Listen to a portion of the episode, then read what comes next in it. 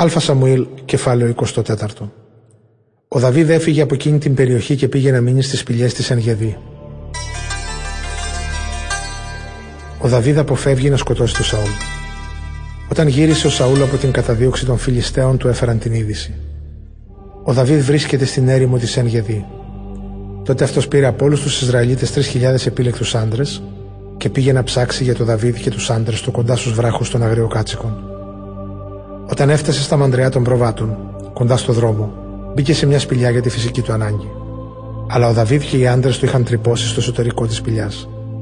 Τότε οι άντρες του Δαβίδ του είπαν: Σήμερα είναι η μέρα για την οποία ο κύριος σου είπε: Θα σου παραδώσω τον εχθρό σου και θα του φερθείς όπως νομίζεις. Ο Δαβίδ σηκώθηκε και έκοψε κρυφά την άκρη από το μανδύα του Σαούλ. Αλλά αμέσως μετά τον έλεγξε η συνείδησή του για αυτό που έκανε. Ο κύριος να με τιμωρήσει, είπες στου άντρε του, αν κάνω στον εκλεκτό του κυρίου αυτά που μου λέτε, για να απλώσω χέρι πάνω του. Είναι ο εκλεκτός του κυρίου. Έτσι με αυτά τα λόγια απέτρεψε τους ανθρώπους του και δεν τους άφησε να επιτεθούν στο Σαούλ. Σε λίγο ο Σαούλ έφυγε από τη σπηλιά και συνέχισε το δρόμο του. Ο Δαβίδ σηκώθηκε, βγήκε από τη σπηλιά και φώναξε πίσω από το Σαούλ. Κύριέ μου, Βασιλιά! Ο Σαούλ γύρισε πίσω του να δει και ο Δαβίδ γονάτισε με το πρόσωπο στη γη και τον προσκύνησε. «Γιατί ακούς αυτούς που σου λένε ότι ο Δαβίδ ζητάει το κακό σου» του φώναξε. «Να, σήμερα είδες με τα μάτια σου ότι ο Κύριος σε παρέδωσε στα χέρια μου μέσα στη σπηλιά. Μερικοί μου είπαν να σε σκοτώσω, αλλά εγώ σε λυπήθηκα και τους είπα ότι δεν πρόκειται να απλώσω το χέρι μου πάνω στον Κύριό μου, γιατί αυτός είναι ο εκλεκτός του Κυρίου.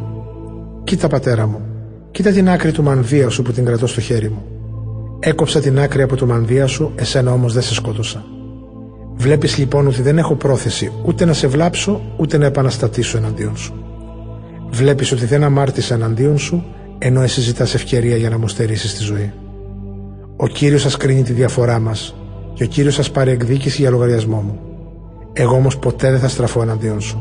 Μια παλιά παροιμία λέει «Απ' τους κακούς μόνο κακία βγαίνει, μα εγώ δεν θα στραφώ εναντίον σου». Ποιον βγαίνεις να κυνηγήσεις, βασιλιά του Ισραήλ, Ποιον καταδιώκεις, Ένα ψόφιο σκυλί, έναν ψήλο. Ο κύριος σα έρθει κριτής και ας κρίνει ανάμεσα σε εμάς τους δύο. Α εξετάσει και ας δικαιώσει την υπόθεσή μου και ας με γλιτώσει από την καταδίωξή σου.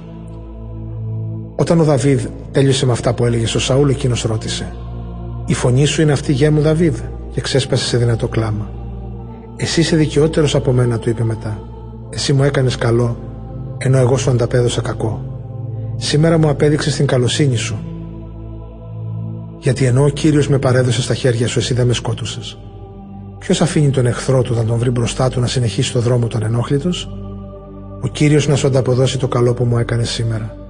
Ξέρω καλά ότι οπωσδήποτε εσύ θα βασιλέψεις και ότι στα χέρια σου το βασίλειο του Ισραήλ θα είναι ακλόνητο.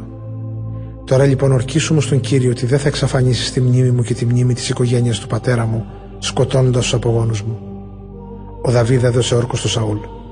Μετά ο Σαούλ γύρισε στο σπίτι του, ενώ ο Δαβίδ και οι άντρες του ανέβηκαν στη σπηλιά.